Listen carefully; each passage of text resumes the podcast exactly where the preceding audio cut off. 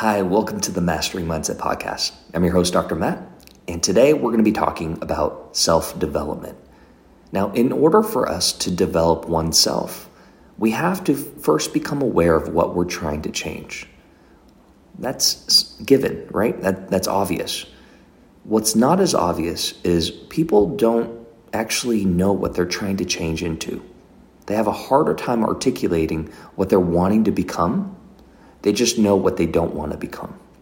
And that's what we need to do. We need to practice the skill of also identifying what success would look like if you were to change and, and if you were to wake up without this problem or challenge hanging over your head anymore. What would be different about your life?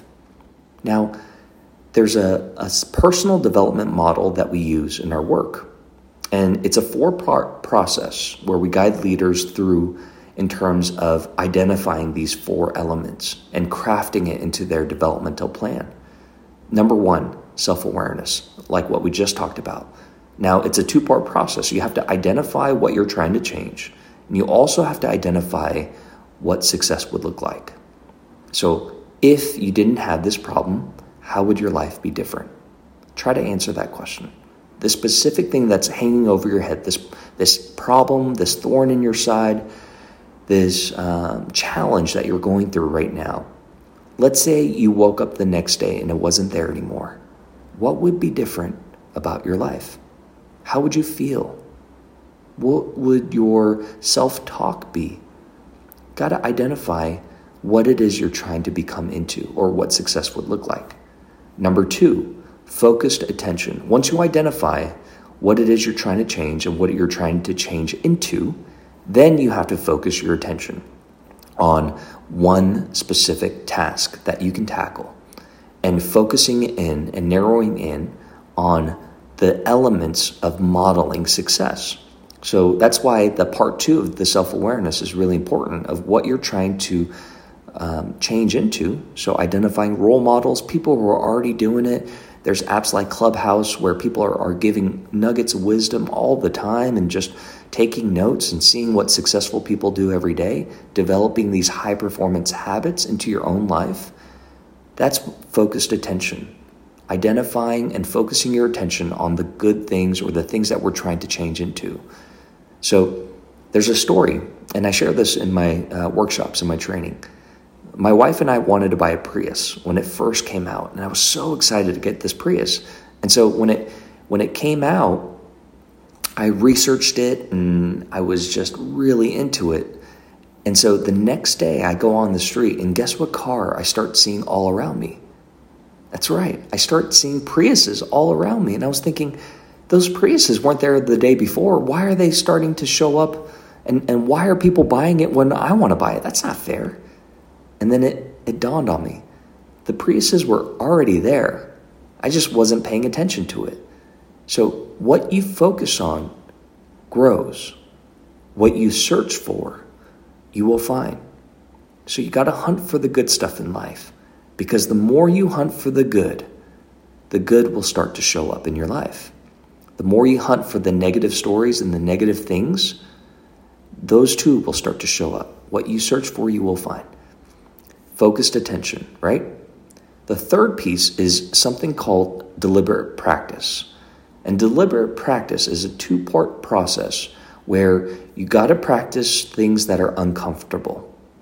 There's no use of practicing things that you've already mastered that you're good at. Yes, it might boost your ego and your self esteem and your confidence in that one particular thing, but it won't stretch you, won't push you and grow you.